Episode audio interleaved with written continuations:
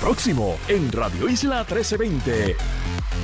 Alcalde de Mayagüez declara un estado de emergencia ante la falta del servicio de agua en su municipio. Literalmente vamos a estar dialogando con él en este espacio y también vamos a darle seguimiento a varias medidas que estaban pendientes de análisis en la próxima sesión legislativa que comienza próximamente.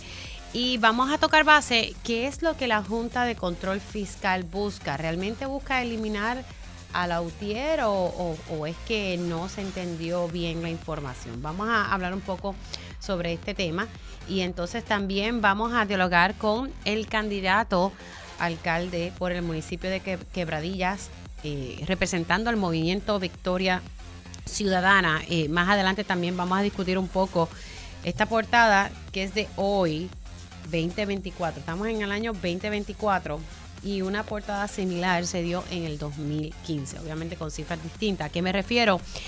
A, la baja en la tasa de nacimientos en Puerto Rico y cómo esto puede repercutir también a nivel económico. También vamos a estar hablando sobre todos los procesos de la ley promesa, específicamente el pago de la deuda de energía eléctrica. Eh, lo vamos a estar hablando en profundidad con el licenciado Rolando Emanueli. También tocamos base con Ayuda Legal Puerto Rico. Así que comenzamos oficialmente la primera hora de Dígame la Verdad. Con más de 20 años de experiencia en el periodismo, periodismo ha dedicado su carrera a la búsqueda de la verdad. La verdad, la verdad. De frente al grano, con carácter entrevistará a las figuras más importantes de la noticia. Radio Isla presenta a la periodista Mili, Mili Méndez en Dígame la verdad. Muy buenos días Puerto Rico, bienvenidos a otra edición de Dígame la Verdad por Radio Isla 1320. Les saluda Mili Méndez, hoy 4 de enero del año 2024. Vamos a, iniciar la conversación con el alcalde de Mayagüez y es que se ha declarado un estado de emergencia en este municipio ante la situación de, falta del servicio de agua. Eh, le doy los buenos días a Jorge Ramos Ruiz. Buenos días, alcalde, ¿cómo está? Mili, saludos, buenos días y muchas felicidades en este nuevo año que acaba de comenzar. Igualmente para usted y a su familia. Alcalde, ¿qué está pasando en, en, el municipio eh, que al punto de que se ha decretado un estado de emergencia? Mira, Mili, es que el pasado 30 de diciembre ocurrió una rotura en la tubería de aguas crudas que, eh, para poder explicar al público, es lo que lleva el agua de la toma del río Grande Dañasco a la planta de filtración de Miradero. Y de ahí entonces una vez ya filtrada el agua va hacia todos los hogares esa rotura pues se extendió la reparación durante despedida de año y, hasta el mismo día primero de enero estaban los empleados eh, trabajando allí para poder estabilizar el servicio. Eh, se pudo completar la reparación el día primero, el día dos comienza a llegar agua a los hogares y está el proceso de recuperación, ¿verdad?, del sistema. Y resulta que más adelante una válvula, lo que se conoce como una ventosa, pues rompió y en hogares donde comenzó a llegar el agua prácticamente ayer en la tarde, pues ya hoy el servicio se ve afectado nuevamente porque eh, con esta avería pues hay que detener la planta nuevamente para hacer la reparación y están próximos en este momento eh, la Autoridad de Costos y Alcantarillado está con los contratistas que están evaluando para someter la propuesta y, poder comenzar esta misma tarde con la reparación. Pero ah. esto va a dejar nuevamente a miles de residentes sin el servicio de agua potable, ¿verdad? En unas fechas tan críticas como, como lo es esto, despedida de año, aquí te podría decir que el 75% de la ciudadanía de Mayagüez pues estaba sin el servicio de agua potable y se acerca también, todavía nos queda el Día de Reyes y otras actividades que, que tenemos eh, y hospitales, hogares de ancianos que se ven afectados por esta situación. Ahora, alcalde, pero eh, más o menos de cuánto estamos hablando, sé que me dice miles, eh, pero cuánto estamos hablando de personas que, que no, que verdad, que no cuentan con el servicio de agua. Mira, esto nada más no es en Mayagüez, esto también incluye los municipios del área de Hormigueros, Añasco y Rincón. Eh, Mayagüez tiene 35 mil abonados que tienen servicio de agua potable. Yo te diría que se ven afectados cerca de 30 mil en Mayagüez. Así que cuando sumamos con otros municipios, estamos hablando de, muchos miles de personas que, van a estar sin el servicio y que ya comenzó eh, a, a, verse afectado porque al tener esta avería no llega la cantidad de agua necesaria que la planta necesita para suplir la demanda que hay en, en, todos estos pueblos y es por eso que las zonas altas ya le llegó el agua anoche y ya en las pasadas horas comenzó a verse afectado el servicio. ¿Qué le dice la autoridad de acueductos y alcantarillado? Estuve con ellos cuando estuvieron eh, visitando el lugar para ver dónde estaba la avería van a reparar eh, tanto la ventosa como otras roturas que hay en la línea de 24 estos trabajos, ¿verdad? Todo va a depender de lo que se encuentre cuando se comience a hacer la excavación. Eh, debería comenzar hoy en la tarde, pero esto definitivamente pues no sabemos por cuánto tiempo se va a extender. Así que hemos nosotros he comenzado con un plan de unos camiones cisternas que Acueductos va a brindar cuatro camiones. Nosotros ya hemos identificado como seis camiones adicionales de municipios que también nos están dando la mano en este proceso para ir ya visitando las comunidades desde tempranas horas. Ya están prácticamente en los sectores más altos los camiones para comenzar una distribución de agua ¿verdad? en estos camiones cisternas. Ok, así que eh, hasta ahora eh, no se sabe, ¿verdad?, cuándo entonces esto estará reparado. Eh, no, esto es, incierto. Por ejemplo, se piensa que es una avería de la ventosa, pero hay que esperar a que se haga la exploratoria, que llegue una excavadora al lugar y pueda eh, comenzar con el proceso y poder identificar si hay algo más allá de lo que es la ventosa para entonces poder confirmar cuánto se extienden los trabajos. Eh, este tipo de, de reparación eh, es incierto el tiempo que puede que puede tomar. Te puedo mencionar que la pasada eh, reparación del día de despedida de año eh, se esperaba culminar prácticamente rápido y tuvo problemas la instalación de la tubería nueva o la sección que se estaba reparando y, y lo que se esperaba completar a las 6 de la tarde se tuvo que extender hasta el día siguiente porque pues no, no hay manera de, de poder conocer. Estos son tuberías en hormigón que necesitan una vez instaladas eh, depositarle una protección en hormigón adicional, así que eh, podríamos pensar si todo sale bien que se pueda culminar los trabajos ya para mañana, pero todo va a depender de lo que se identifique una vez se abran las excavaciones. Alcalde, ¿era necesario ¿verdad, decretar este estado de emergencia? La realidad es que sí, porque tenemos comunidades donde en las zonas altas, como te mencioné, lo que le llegó el agua fue en un periodo de tiempo muy muy corto, eh, número uno, y número dos, esta tubería que estamos hablando constantemente se ha estado eh, rompiendo porque es una tubería que le estamos solicitando al, al, gobierno y que, que nos han dicho que se está atendiendo o se está visualizando reemplazar una tubería que no ha tenido mantenimiento por muchísimos años y que la realidad eh, que hemos identificado es que, como te mencioné, el sábado se rompió y ya ayer se rompió en otra sección. No sabemos qué va a ocurrir eh, cuando se repare esta sección, si va a ocurrir alguna otra avería. Ok. O sea que eh, sí, entonces era necesario, porque sabemos, ¿verdad?, que hay muchos municipios que tienen problemáticas con, con el agua. ¿Esto tiende a ser constante o esto es un asunto de ahora? No, esto lleva mucho tiempo que es eh, esta avería tras avería en esta línea de aguas crudas que, que como te menciono, no solamente afecta a Mayagüez, sino afecta a cuatro municipios del área oeste. Wow. Ahora, alcalde, eh, hablando ¿verdad? En, otros temas políticos, ustedes tienen, ¿verdad? Hay primarias en, en el municipio de Mayagüez porque hay varios aspirantes. Eh, sí, hay varios aspirantes y se, ya se, se completó el proceso de las radicaciones. Hasta el momento la información que tenemos es que hay eh, somos tres candidatos que vamos a estar corriendo en la papeleta y, y eso pues eh, ocurrirá en un proceso democrático. Ok, son tres eh, precandidatos. Es correcto. Estamos hablando, es usted, Jocelyn Rodríguez, ¿correcto? La representante. Sí. Y entonces, ¿quién se quedó fuera, Robin o René Marrero? Eh, Robin Robin Montes se quedó no no radicó. el comerciante Robin Montes no okay, no no no fue certificado así que entonces primaria entre tres allá para dentro del Partido Popular Democrático correcto ahora eh, ¿qué, le parece el hecho de que verdad el suspendido alcalde José Guillermo Rodríguez quien verdad enfrenta un proceso ante el FEI eh, eh, quiere aspirar al Senado, sé que el Partido Popular Democrático digo nada que ver por aquí, pero él insiste. ¿Qué, le parece esto? Bueno, la, realidad es que él presentó los documentos, el comité, la comisión que evalúa eh, determinó no darle paso, pero se sometió a un proceso de revisión que según eh, escuché en los medios iba a reunirse la Junta de Gobierno para tomar una decisión durante el día de hoy, así que pues esperaría que, que la Junta se exprese para entonces poder nosotros hacer alguna expresión pública con relación a eso. O sea, usted está esperando que el PPD se exprese para usted emitir su opinión.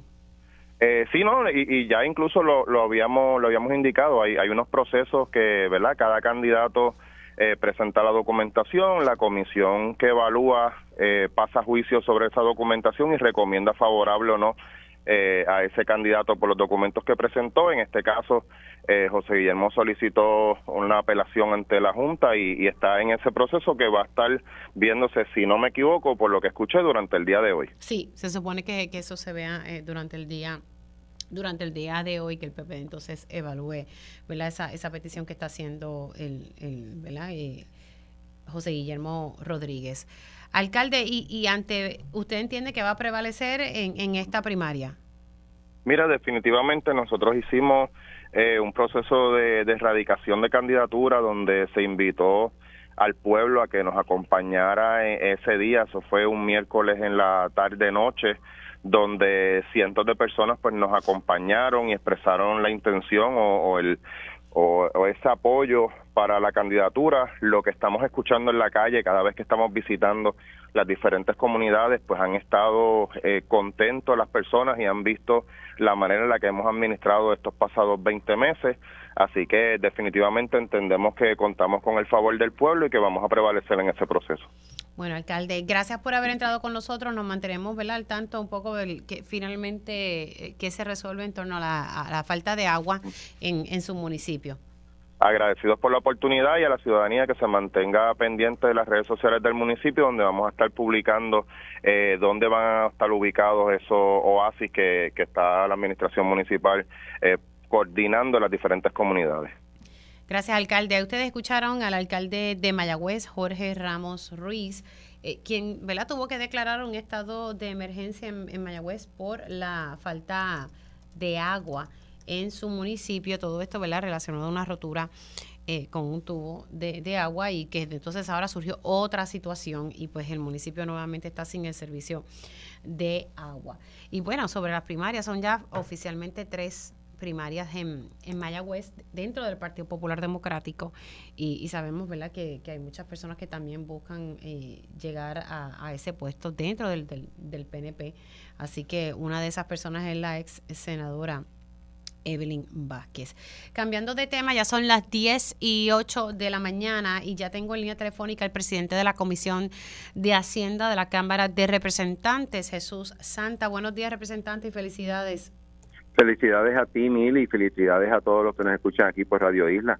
¿Todo bien? Todo muy bien, gracias a Dios.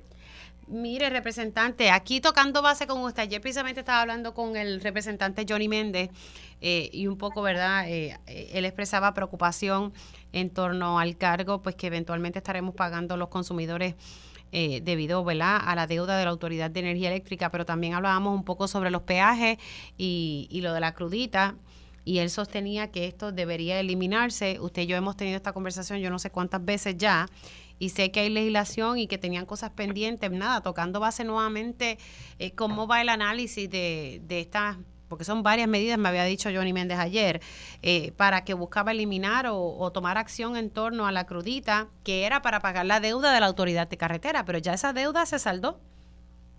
Eso es así, eh, de hecho, de, los, de las primeras dos inquietudes, lo de la Autoridad de Energía Eléctrica, hay que plantear y, y entiendo que va a ser una resolución para un poco cuestionar, así como nos cuestionan a nosotros, si ese plan de ajuste se ajusta al plan fiscal del país. Porque yo entiendo que ciertas cosas que tiene ese plan de ajuste, sobre todo en el incremento significativo de la factura de energía, contrasta prácticamente de frente contra lo que son las intenciones de, de mejorar nuestra economía y de mejorar la situación del fisco del país, porque mientras más tú pagas de luz, menos vas a tener consumo en otras cosas. Y yo creo que ese estudio lo vamos a, trabajar en, este semestre, porque así como cuestionan que esta ley no se puede implementar porque no cumple con el plan fiscal, a mí me parece que es muy probable que ese plan de ajuste de deuda de la autoridad tampoco cumpla con el plan fiscal y si no cumple, ¿qué va a hacer la Junta? No lo puede implementar. Por el otro lado de los peajes era de esperarse, todo el mundo sabía que una vez se privatizara o, se hiciera ese tipo de APP iban los aumentos y ahí están las consecuencias. Claro, pero ese aumento que, que, comenzó ya, que ya la gente lo está pagando, eh, no, es, no es con motivo del proceso de privatización, es porque formaba parte del plan fiscal y la Junta implementó eso. Lo que no tenemos... Bueno, lo que pasa, lo, bueno, cuidado con eso, porque si bien es cierto que el plan fiscal decía aumentar los peajes, para tú aumentar los peajes tú necesitas cuatro de siete miembros de la, de la autoridad de carretera, de los miembros de su junta, y el gobierno tenía el poder de implementarlo o no. En estos momentos ya no lo tiene, ya lo perdiste. O sea, para tú aumentar los peajes, tú necesitas que cuatro de los siete miembros de la Junta de Gobierno de Autoridad de Carretera lo aprueben. Y por eso es que estuvo tanto tiempo eh, congelado ese aumento y, y, el último aumento que se da se da menor al planteado en el plan de ajuste. Así que ese poder que teníamos cuando tú privatizaste la, autopista lo perdiste. Ahora es por todo un contrato y va a ser todos los años, distinto a como era antes. Y eso yo quiero dejarlo claro porque perdimos una oportunidad de tener control sobre eso. Ok, pero claro, eh, pero lo que quiero establecerle, ¿verdad? Que, que ese aumento ya estaba establecido por un plan fiscal debido a que no se aumentaban los peajes desde el 2015, si mi mente no me, no me, no me falla. Eh, esto obviamente nadie me ha podido contestar y, le dejo esta pregunta sobre la mesa. Yo tengo muchas dudas sobre si Metropista puede aumentar aún más el costo de los peajes, porque ellos tienen que asumir y cobrar ahora ese aumento de, los peajes que estaba eh, en el plan fiscal. Pero si ellos tienen costos, aumentan sus costos administrando estas autopistas, que eran, ¿verdad? Que siguen siendo del gobierno, pero que la están administrando ellos, ellos pudiesen aumentar el peaje un poco más, argumentando, pues mira, los costos aquí de administrar esto me han aumentado. Y nadie me ha podido contestar esa pregunta. Pues yo te la voy a contestar. La, la contestación es sí lo pueden. O sea, eh, si bien es cierto que existe una fórmula donde el aumento cada año es 1.5 más el porciento de inflación, por darte un ejemplo, si la inflación es un 10%, tú vas a subir un 11.5% todos los peajes. O sea que la, contestación es sí es posible tú tener algún aumento que vaya por encima de lo que planteó el mismo plan de fiscal como tal del país. Eso sí es posible, dado, vuelvo otra vez, tú le das el poder a una entidad privada y aun cuando tiene una fórmula, como la fórmula depende del índice de inflación, del índice de incremento en costos operacionales, pues eso sí es posible. Ay, padre. Perdona, perdóname que te he dado malas noticias, pero tengo que decir la verdad. Bueno, no, es que ya uno se lo esperaba, eh, porque, ¿verdad? Obviamente dicen 1.5 más inflación, pero yo me vuelo, es que va a ser 1.5 más inflación más lo que le dé la gana. O sea, y, y la verdad que esto es insostenible. Entonces estamos viendo un país que ahora mismo, nuevamente en portada, por el piso los nacimientos en la isla eso, eso es una tendencia clara. Si mi memoria no me falla, desde el 2015, volvemos a lo mismo. Entonces, aquí se busca eh, establecer tarifas para aumentarnos más la factura, para pagar una deuda de energía eléctrica. Acá para pagar, nos aumentaron los peajes. Antes era supuestamente para pagar la deuda, la crudita para pagar la deuda. Se salda la deuda de carreteras. Eh, ¿Aquí quién va a pagar? Si aquí lo que no, no, tenemos gente básicamente en este país peor aún, y yo le he planteado creo que en otras entrevistas contigo, en la medida que el país no se pueda vivir en él, la gente primero no se va a quedar aquí, se va a mover, y la posibilidad de que eh, existan nuevos nacimientos, porque la, la, familia que quiere sus hijos, obviamente ven la situación económica que tienen, y mientras más complicada es la decisión de no tener hijos o tener pocos hijos, eh, es más complicada tenerla, ¿no? Eh, así que, eh, y esto no se hace de un día a otro, o sea, no quiero ser justo con el proceso, pero tenemos que poco a poco crear y creando las condiciones para que el país sea mejor para vivir. Y mejor para vivir es tener unos servicios, oye, de calidad, pero a unos precios razonables, eh, tener una infraestructura adecuada, tener una, una, una escala de salario que sirva para que la persona pueda vivir con, ¿verdad? con dignidad, eh, y sobre todo la parte contributiva que yo sé que tú le has dado bien duro, pues tiene que ser una razonable, o sea, no puede ser que tú trabajas para mantener un gobierno, se supone que tú trabajas para tener un bienestar para ti y que algo le des al gobierno para que brinde unos servicios que quizás tú privadamente no puedas tener Esa es la función principal de un gobierno. De hecho, la, la función principal de un gobierno debe de ser el bienestar de sus ciudadanos y se tiene que trabajar hacia eso. Y, es algo que toma tiempo, que hay, pero hay que empezarlo a hacer y hay que empujar y hay que seguir empujando y si no se aprobó la reforma hay que volver otra vez. O sea, hay que darle a, es como la gota cuando le da la piedra, tarde o temprano la piedra se va a, partir, ¿no? Y yo creo en eso y, y, tiene que ser algo que inclusive esté dentro del relevo generacional y el, y el relevo eh, de, de del país. Si no hacemos eso, eh, aquí va a haber menos de dos millones de personas en menos de dos décadas. Eh, y esto tiene su impacto a nivel económico. Eh, hablamos mucho de plan de desarrollo económico, eh, de crecimiento económico. ¿Qué crecimiento económico vamos a tener si no hay gente en este país? Y gente productiva, porque tenemos nuestros adultos mayores que hay que cuidar de ellos. Y la gente que, que se queda aquí y que estudia aquí se la llevan.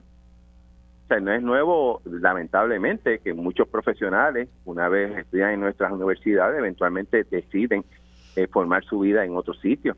Eh, y, ¿Y por qué lo hacen? Porque lamentablemente el país no les es atractivo, por lo tanto, tenemos que enfocarnos en hacer el, país atractivo, a que la gente se quede aquí, que lo disfrute. La isla es maravillosa y tiene mil oportunidades, pero tenemos que hacer el trabajo. Santa, me dijo al principio de nuestra conversación, señor, estoy hablando con el presidente de la Comisión de Hacienda de la Cámara de Representantes, el representante de su Santa. Me dijo entonces que en torno al tema del pago de la deuda de energía eléctrica, eh, se busca que se haga un estudio. Ahí, ahí posiblemente, y esto yo tuve un grupo de personas que estuvieron en mi oficina y yo acogí la idea, eh, se somete una resolución un poco retando ese plan de ajuste ¿Ya se sometió o se va a someter? No, se va a someter, yo ya yo tengo el borrador de la resolución, que lo que busca es, oye, el plan de ajuste de la Autoridad de Energía Eléctrica tiene que cumplir con el plan fiscal. Entonces, si el plan de ajuste, por alguna otra manera, crea un disloque económico, crea un aumento en precios, o sea, crea una situación crítica a nivel del bolsillo de las personas y de la parte económica, a mi entender, quizás no cumpla con el plan fiscal. Y si no cumple con el plan fiscal, se supone que no se implemente. Porque al final del día, Mili, el plan fiscal se supone que sea la ruta a seguir dentro que es el desarrollo económico y del gobierno. Por lo tanto, las cosas que tú hagan alrededor de este plan fiscal tienen que ir a tono con él. Y el resto que quiero hacer es, oye, de lo que tú estás planteando como plan de ajuste de deuda de la autoridad, yo quiero saber si eso cumple con las expectativas y metas del plan fiscal. Ahora, ese estudio, eh, eso cuando se somete a la resolución, la resolución va entonces a, solicitar que se lleve a cabo este estudio a ver si el plan de ajuste de la deuda cumple con el plan fiscal.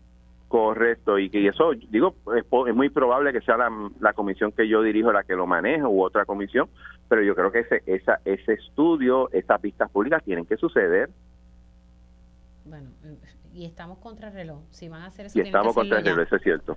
Ahora, eh, por otro lado, eh, con el tema de la crudita, eh, me quedé pendiente y creo que nuestra última conversación en Telemundo fue que a usted el Departamento de Hacienda le debía información. Esa información, a mi mejor entender, llegó la última semana antes del cierre de, la, de los trabajos legislativos que empezamos el próximo lunes. obviamente, una vez yo las tenga en la comisión, pues vamos a ver de qué manera podemos implementar algunos de los tres proyectos que decía Johnny Méndez que hay en, en la legislatura, buscando eliminar, a mi entender, va a ser parcialmente alguna de las cruditas. Pero esa información ya la tenemos. Bueno, por lo menos la última que se implementó, que era para pagar la deuda. Correcto, eso de hecho yo había planteado que la que tiene más posibilidades, la última que se aprobó en el 2014 y que representaría un impacto de alrededor de 120 millones de dólares, más o menos, promedio. ¿De cuánto me dijo el impacto? Disculpe. 120 millones. 120 millones lo pueden conseguir. Aquí no hay exceso de recaudo. Esa es una y además de que yo siempre he planteado que más allá del exceso de recaudo, un dinero que se presupuesta que no se utiliza. Y yo creo que eso puede ser parte del dinero que tú puedes utilizar para un poco eh, manejar ese impacto fiscal que, que sería la eliminación de esa crudita. ¿Usted pudo evaluar esos documentos o, eso no, no, la realidad es que no le he podido evaluar. Pues Pero eso, eso ya mismo. bueno, y la, y la reforma contributiva que fue más agua que... Pero fíjate, si bien es cierto que ha sido aguada, Emily, si no hubiéramos hecho lo que hicimos, no hubiera sucedido lo que sucede, aunque sea por un año.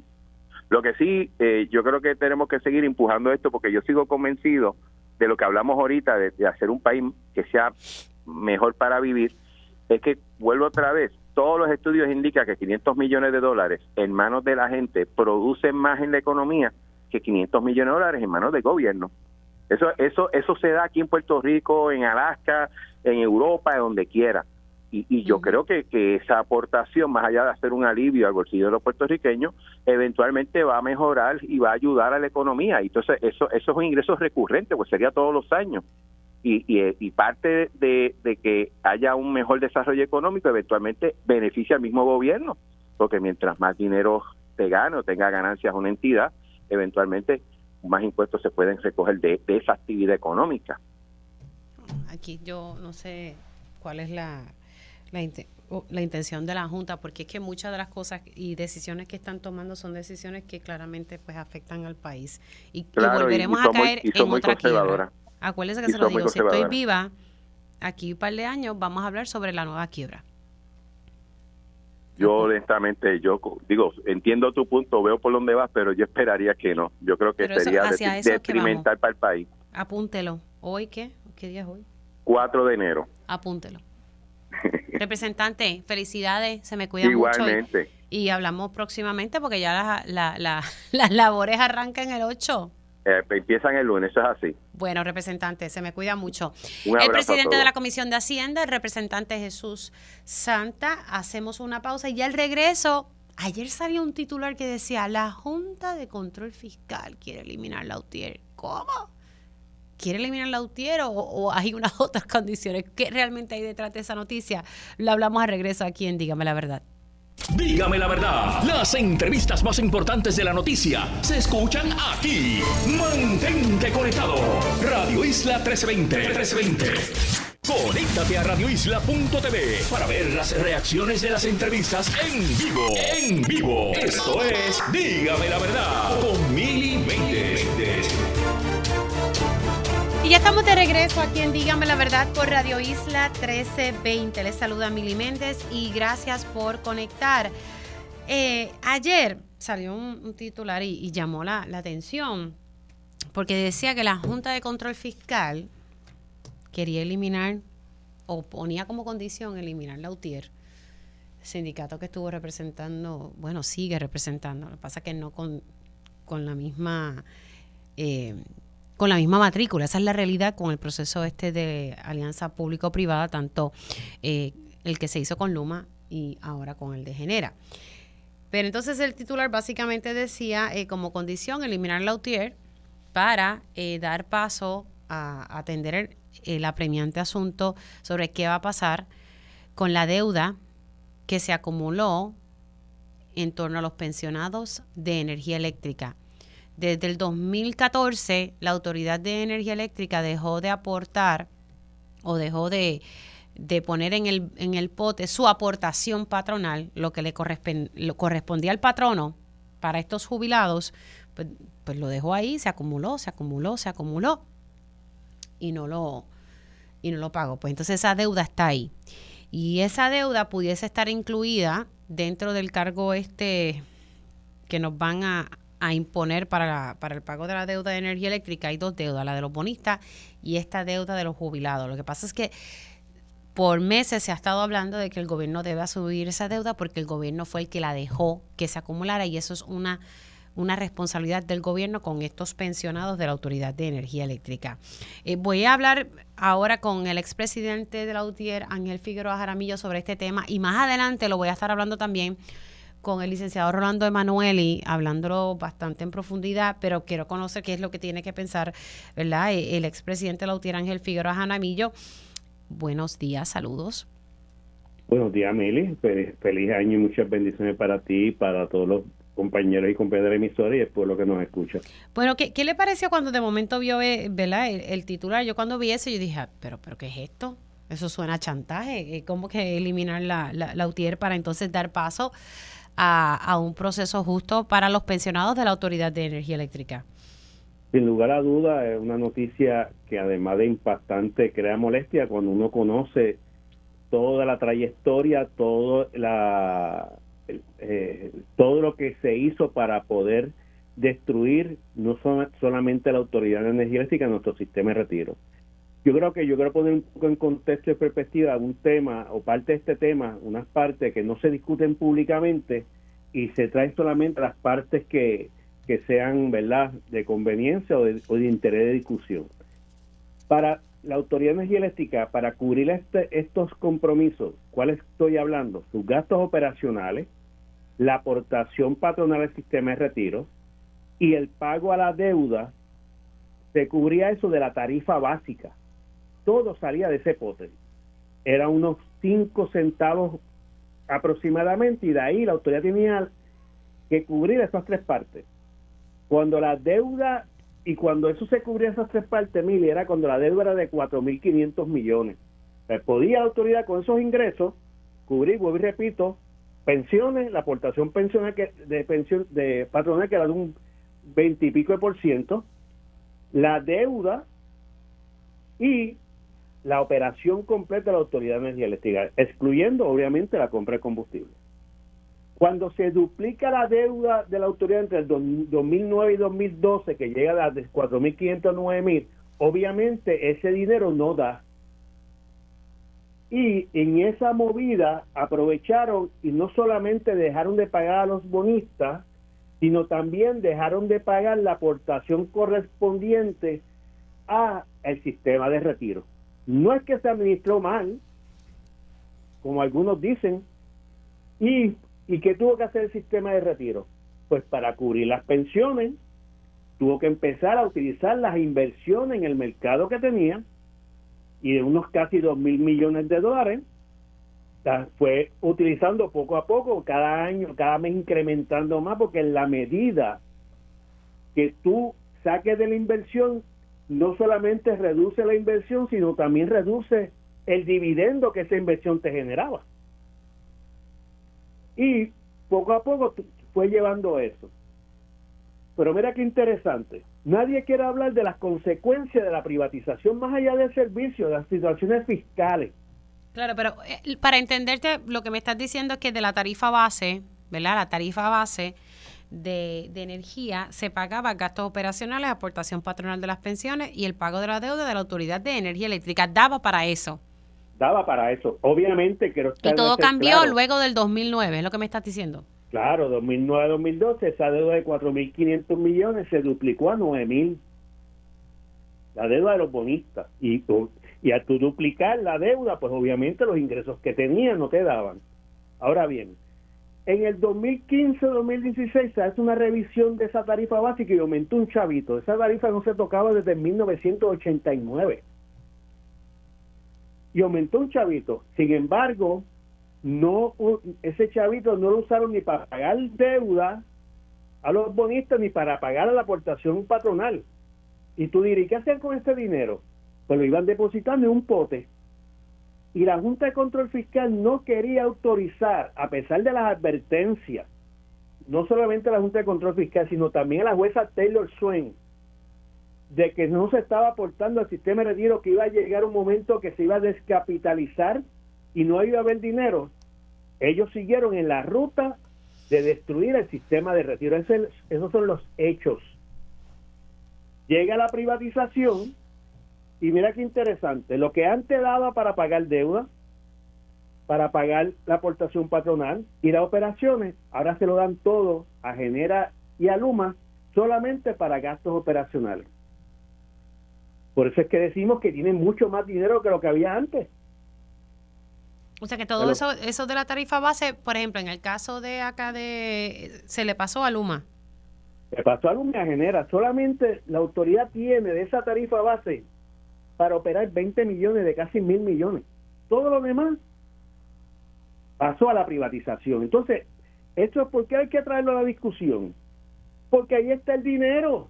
Fíjate que antes de privatizar antes de endeudar la autoridad de la forma que la endeudaron el gobierno, daba, ay, dame un dato, mire, dame un dato, daba cuando era 4.500 millones.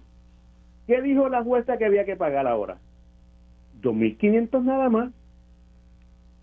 Y con 4.500 daba con 6 centavos, de la tarifa básica, vuelvo y repito, para pagar deuda, sistema de retiro y operaciones, pues ahora la solución de la Junta de Control Fiscal con el silencio del gobierno es pásale todo ese dinero operacional de la tarifa básica a la privatización, Luma genera, y vamos a imponerle al pueblo de Puerto Rico un cargo para pagar pensiones y un cargo para pagar deuda.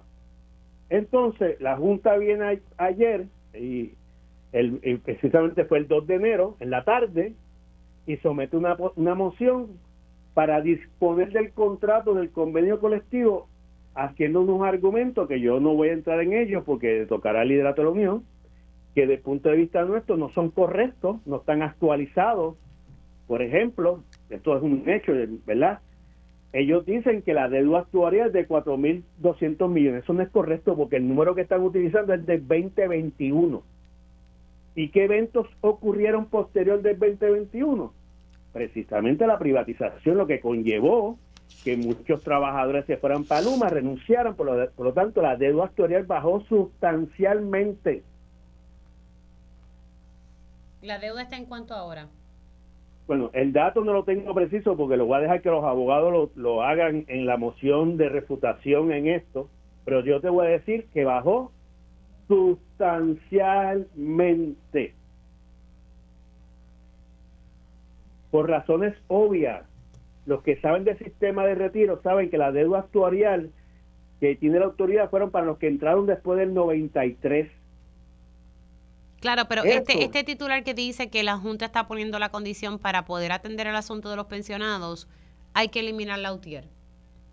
Porque el convenio de la UTIER establece una cláusula de cómo será la, el, el, el beneficio de pensión a los jubilados, a los que se jubilen. Y ellos quieren eliminar el convenio completo para llevarse enredada esa cláusula porque eso le limitaría a hacer lo que ellos pretenden hacer. Otro dato, Mili, bien importante esto. El tope para las pensiones en la Autoridad de Energía Eléctrica desde 1993, hace 31 años, para los que entraban después del 93 es de 50 mil. Usted se puede ganar 80 mil, 100 mil, 200 mil, pero el cálculo para pagar pensión es de 50 mil. El 75% 50 mil y 55 años de edad. O sea, es 75% de esos 50 mil. Y, con, y 55 años de edad. Y así eh, ah, permanece. Y así está. Por lo tanto, el, lo que, el número real reduce dramáticamente esa deuda actuarial. No es lo que se está publicando, porque yo sé que los medios están publicando lo que la Junta alega es. Sí, sí, sí. Estoy, pero eso, eso le tocará a los abogados, yo estoy consciente que lo harán, porque ya lo hemos hablado, de aclarar eso, y segundo, mira el otro dato para que vea lo que nos cuesta la privatización, porque es un dato que yo, la gente, ah, pero tú sigue ahí, pero es para que la gente vea el gasto descomunal que es este proceso y que nadie fiscaliza desde que Luis Raúl se lo sacaron. La Autoridad Energética en este año pasado, 2023, recuperó entre reembolsos de FEMA y deuda vieja que tenían las corporaciones y agencias de gobierno con la autoridad, casi un billón de dólares, mil, mil, eh, millones de dólares. ¿Sabes qué? Para cubrir el déficit de Luma, le quitaron casi 500 a la autoridad. Sí, eso recuerdo que eso había surgido. Es que son tantas cosas que, que... Y entonces, ¿por qué traigo esto ahora? Porque la Junta sale por ahí, esto, este sistema está tan mal que tuvimos que autorizar un préstamo de 300 millones al gobierno central para poder pagar las pensiones. Bueno, si usted no le hubiera quitado 500 millones a la autoridad para el a Luma, no hubiera tenido que coger ningún préstamo. Bueno. Se me ha acabado el tiempo, Jaramillo, pero gracias por la, por la explicación. Estaré también abundando más adelante con el licenciado Rolando Manoli sobre el particular. Gracias por estar con nosotros. Excelente día. Como no, Ángel Figueroa Jaramillo, expresidente de la UTIER, hablando un poco sobre esta petición que hace la Junta de Control Fiscal de eliminar el convenio colectivo de la UTIER por completo, para entonces la Junta dar el visto bueno de autorizar al gobierno de buscar fondos para cumplir con las pensiones de los jubilados de la Autoridad de Energía Eléctrica. Hacemos una pausa y regresamos en breve. Dígame la verdad, las entrevistas más importantes de la noticia se escuchan aquí. Mantente conectado. Radio Isla 1320. 1320. Conéctate a radioisla.tv para ver las reacciones de las entrevistas en vivo. En vivo. Esto es Dígame la verdad con Mili Y ya estamos de regreso aquí en Dígame la verdad por Radio Isla 1320. Les saluda Mili Méndez y gracias por conectar. Ahorita estábamos hablando con, el expresidente eh, de la UTIER, Ángel Figueroa Jaramillo, sobre esto que está solicitando la Junta, que básicamente lo que quiere es que se deje sin efecto el convenio colectivo de, de la UTIER, ¿verdad? que está vigente para los empleados que siguen estando bajo la Autoridad de Energía Eléctrica. Em, y yo veo, ¿verdad?, que, que lo que se está promoviendo ahora mismo por parte, ¿verdad?, de, del liderato que está a cargo de la UTIER, porque Jaramillo ya no está en la UTIER, lo que estoy viendo es como que anticipan paro si Laura Taylor Swain da paso a solicitud de la Junta de Control Fiscal de dejar efecto más allá de salir a la calle, tienen que salir a explicarle y convencer también al pueblo, eh, ¿verdad?, eh, por qué esto no es correcto. Yo no sé si esto de amenazar de irse paro ya funcione. Y, lo digo de verdad con, con, respeto y como una preocupación genuina de que yo no sé si, si, si estas amenazas realmente funcionan. Estas son tácticas que se utilizaban en, en el pasado. Yo no, no veo que eso esté funcionando. Eh, hay que explicar, hay que buscar la información, los datos y, y, brindárselo a la Junta de Control Fiscal y, al gobierno y hacer presión, pero no sé si esa es la presión eh, correcta. Pero bueno, esa es mi, opinión. Que vi eso ahora y, me pareció interesante. Bueno, vamos, nos vamos de acá de San Juan, nos vamos para Quebradillas y precisamente vamos a estar dialogando con el aspirante eh, alcalde a ese, a ese pueblo de Quebradillas, por el movimiento Victoria eh, Ciudadana y tengo en línea telefónica a Ramses Ocasio. Saludos, buen día. Saludos acá Ramses Ocasio Jiménez. Saludos a todos los, a todos y todas las oyentes. Gracias por, por estar con nosotros. Bueno, eh, háblame, ¿verdad? Un poquito eh, sobre por qué surgen sus aspiraciones, las cosas que quiere, ¿verdad? Si el pueblo en efecto eh, vota y le favorece, qué cosas ustedes, ¿verdad? Está proponiendo eh, para el pueblo de Quebradillas. Bueno, yo vengo de, un aspecto ambiental, soy líder comunitario y vicepresidente de una organización sin fines de lucro y, ese es mi norte. Eh, actualmente estamos comenzando todo, todo este proceso de, candidatura y, estamos dando forma y, pronto vamos a dar un anuncio oficial de, de cuál es nuestra propuesta y, o sea que, todavía usted está trabajando en sus propuestas. Sí, sí. Pronto vamos a hacer un anuncio formal para que la gente conozca de primera mano nuestros planes y proyectos para rescatar al municipio de Quebradillas. Ok, ¿cuál es la, situación ahora en Quebradillas que lo lleva, verdad, usted a dar un paso al frente? ¿Qué, qué está pasando que usted dice que hay que hacer un cambio de, verdad, de líder?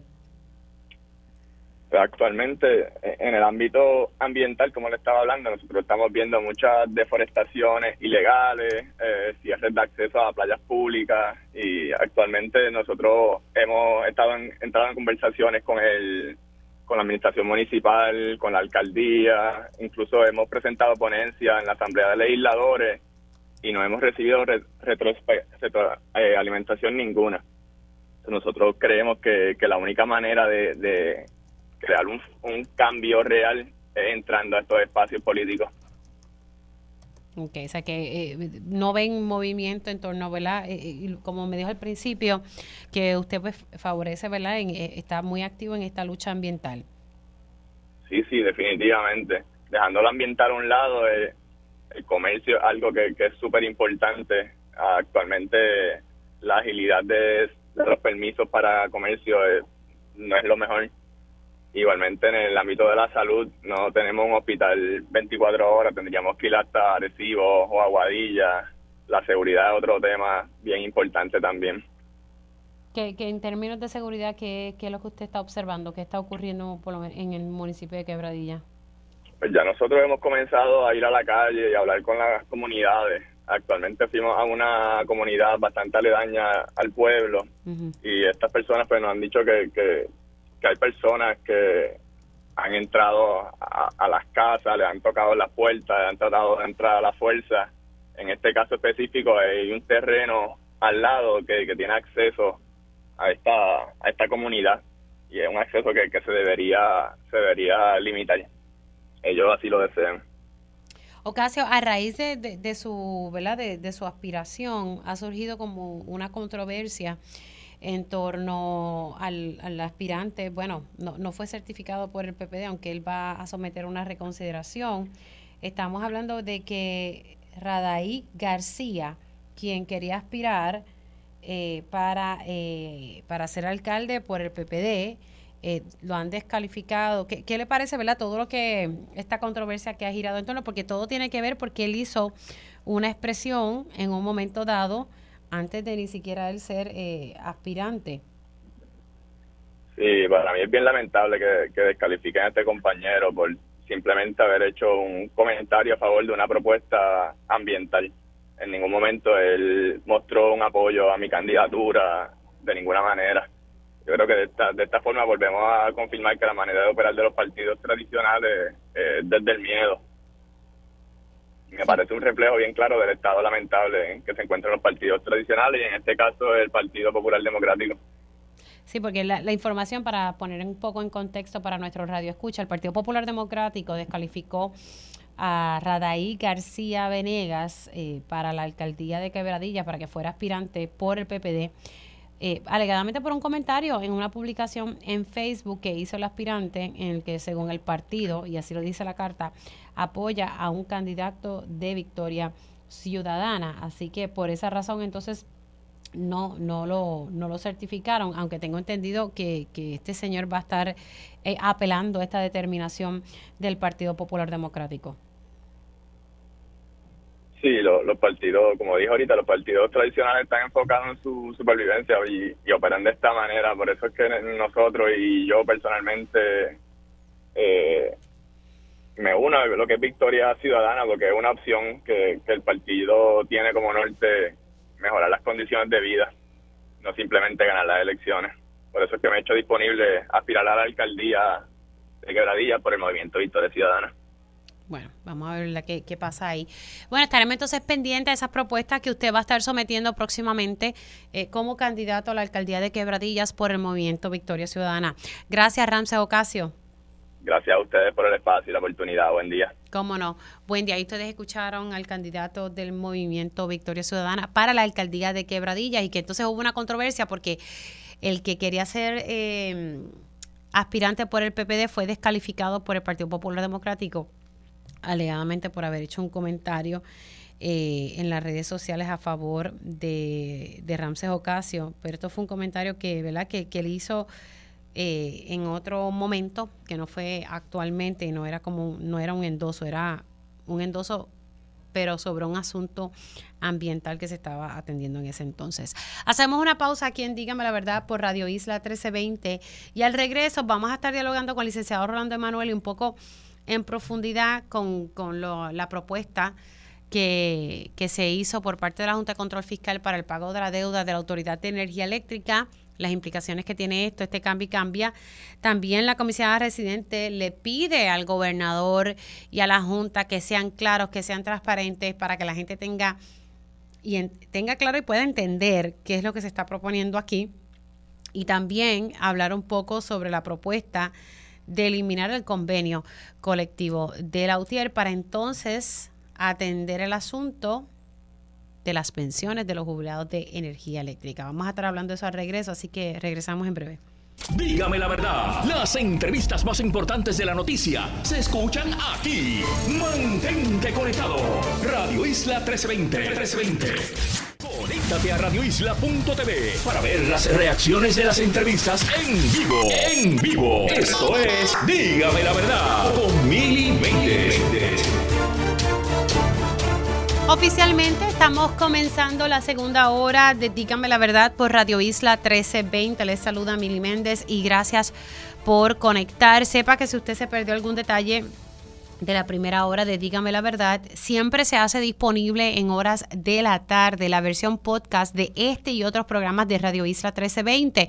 Puede escoger su plataforma de podcast favorita o puede entrar a radioisla.tv y busca en la pestaña mano izquierda la pestaña que dice podcast. Ahí le da y entonces encuentra eh, todos los programas de Dígame la Verdad. Usted lo escucha cuando usted pueda en, el tiempo, ¿verdad? Que, usted tenga, que usted tenga.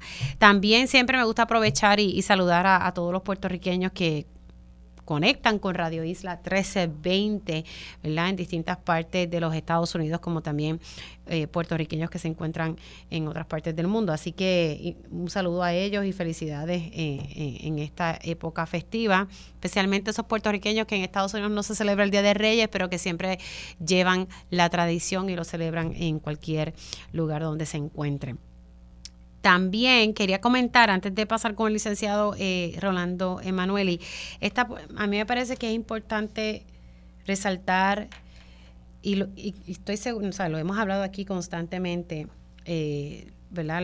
la tendencia demográfica que, se ha estado observando por los últimos años, pues, especialmente por los últimos eh, nueve, casi diez años, te diría yo, con esto de que la baja natalidad, la, ¿verdad? Que la tasa de nacimientos en la isla cada vez sigue eh, eh, bajando. Eh, hoy, primera hora, y esto me acordó, cuando mi esposo me pasa la portada, yo de momento digo, Dios mío, eso me acordó a una portada del 2015.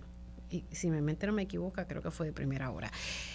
básicamente señalando lo mismo, lo que pasa ahora que las cifras son más alarmantes y, y, les leo, ¿verdad? Para quienes no han tenido la oportunidad de ver el periódico Primera Hora, eh, datos preliminares del registro demográfico, una vez más, revelan la alarmante baja de 70.2% al comparar la cantidad de alumbramientos del año 2000, que fueron 59.460 con el año pasado, que cerró con 17.772. O sea, en el 2000, iniciando ¿verdad?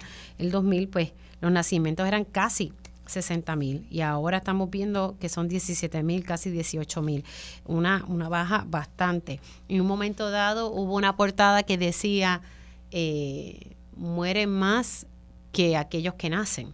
Y ese es el escenario que estamos teniendo. ¿Y por qué discuto esto? Porque en, constantemente escuchamos a nuestros líderes, a legisladores decir, y también a, a la rama ejecutiva, decir que el desarrollo económico para aquí, desarrollo económico para allá. Yo no sé cómo vamos a, tener un desarrollo económico si no tenemos gente para que aporte a ese desarrollo económico. No sé cómo vamos a tener un desarrollo económico cuando todo sigue en aumento. Aquí todo está aumentando y los salarios no aumentan. Y se dice que es que pues que no hay fondos, sin embargo, aparecen fondos para otras cosas. Así que yo, honestamente, e, esta situación demográfica que estamos teniendo en el país, hay que atenderla, como hay que atender las otras situaciones. Ayer hablábamos sobre la situación de salud. Un ejemplo más de un hospital privado, el Buen Samaritano, que tuvo que suspender a enfermeros y enfermeras por unas dos semanas porque están teniendo serios problemas en el censo, o sea, baja en, los pacientes y también problemas a la hora de facturar a los planes médicos. Y esa es una tendencia que se está viendo en muchos hospitales. Hubo uno en Moca, recuerdo que había divulgado esa situación, que cerraron, si no me equivoco, creo que fue la sala, la sala de parto. Pues claro, estamos viendo una baja natalidad. Y pues hay hospitales que han tenido que decidir o operar a medio pocillo las salas de parto o simplemente cerrarla. Y entonces, esto de la, de, de la baja natalidad sí tiene un impacto en el día a día y en el desarrollo económico del país y en muchos temas en el área de salud. Así que son temas que hay que meterle caña. Eh, mira que se discute y se discute y se discute y yo no veo que se haga absolutamente nada. Yo no sé cómo se va a pagar la deuda. Perfecto, nos imponen un cargo. Vamos a pagar X cantidad. Ajá. ¿Y quién lo va a pagar? Porque cuando nuestros viejitos no estén, ¿quién lo va a pagar? Nuestros jóvenes se van los que estudian, echan para adelante, pues cogen un avión y se va. Que nos vamos a quedar aquí, los pocos que estamos aquí para pagar la deuda, no, eso no, no lo veo viable. Y, me, y, recuerdo algo que constantemente he hablado con el licenciado Rolando Manueli, que es que vamos a caer en otra quiebra. Así que nada, eh, me parece que este tema es, sumamente importante porque tiene implicaciones eh, en otras áreas. No es simplemente pues que no nace gente. Y tampoco se puede decir a las mujeres, vayan a parir. No, eso no funciona así. Uno da luz y trae un niño al mundo, primero cuando uno está preparado, cuando uno tiene las condiciones económicas, porque los niños cuestan. Y es la verdad, si uno quiere darle calidad de vida, eso conlleva un presupuesto y con los salarios que hay en este país y las condiciones, la mujer cada vez más trabaja. Estamos ahí trabajando constantemente, criando y trabajando. Eh, los cuidos están carísimos y seguimos por ahí. No es como que puedo enviar a mi hijo a una escuela pública porque no todas eh, operan de manera como uno quisiera, ¿verdad? Y esa es la realidad. Hay escuelas modelos que son excelentes escuelas públicas. El ejemplo de las escuelas Montessori, excelente. Pero esa no es la realidad en todas las escuelas del país. Así que, no sé, son, son temas que, que tenemos que tener bien, bien presentes. Siendo las 11 y 2, voy con el licenciado Rolando Emanueli. Ahora llega en Dígame la Verdad el analista y licenciado experto en promesa, Rolando Emanueli, al día con la Junta. Y entramos en la conversación con el licenciado Rolando Emanuel y saludos. Buen día, licenciado. Muy buenos días, Mili. Otra vez te digo feliz año nuevo, ¿verdad? Y que este año te traiga muchas cosas buenas eh, para ti, tu familia y el país. Y, y quiero decirte que lo que estabas expresando antes de yo entrar es una gran verdad y uno de los asuntos que debe ser prioritario. ¿Cómo tú haces que las condiciones de vida en Puerto Rico sean lo suficientemente razonables o buenas para que la gente quiera eh, hacer familia y procrear y tener buenas escuelas, tener buenos empleos con salarios razonables, que la gente tenga dinero para consumir, para pues salir a, divertirse, mientras tengamos un país donde todos los indicadores van hacia abajo, pues eventualmente, Mili, no va a haber dinero para cumplir con las obligaciones del gobierno, porque bajar los recaudos, no va a haber dinero para pagar el plan de ajuste de la deuda de la autoridad y, caeremos en lo mismo otra vez.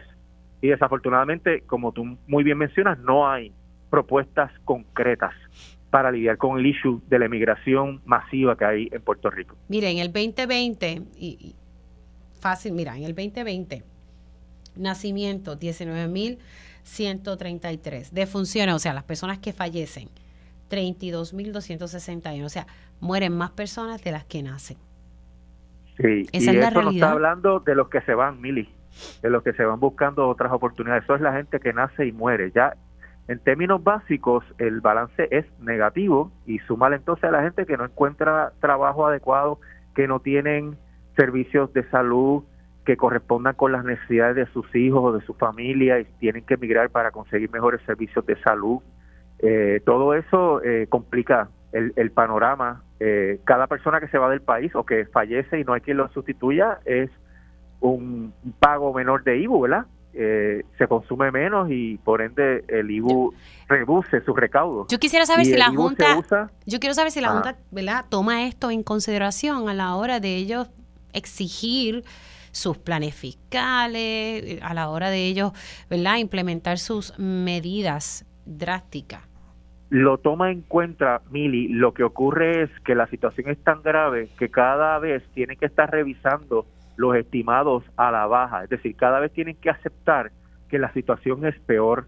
Y eso va acompañado del problema de que no presentan propuestas. La Junta no tiene un plan de crecimiento ni desarrollo económico para Puerto Rico. Entonces ellos están meramente describiendo lo que está ocurriendo, pero no están presentando ninguna medida. Y con los compromisos que se están haciendo en los planes de ajuste, eh, que hemos hablado, de, por ejemplo, el plan de ajuste del gobierno central requiere que antes de gastar un dólar en educación, salud, seguridad, hay que recaudar 4.350 millones para los acreedores.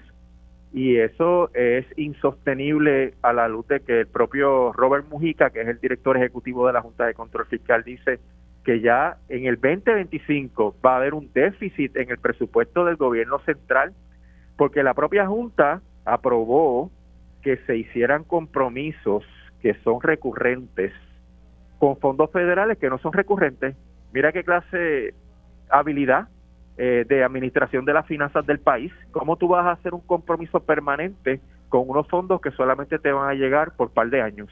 Pues mira, eh, están creando el problema que tuvimos, ah, eh, pues, que empezó en el 2014, de que no había suficiente dinero para cumplir con los compromisos de los acreedores y, y entonces se tuvo que decretar el impago.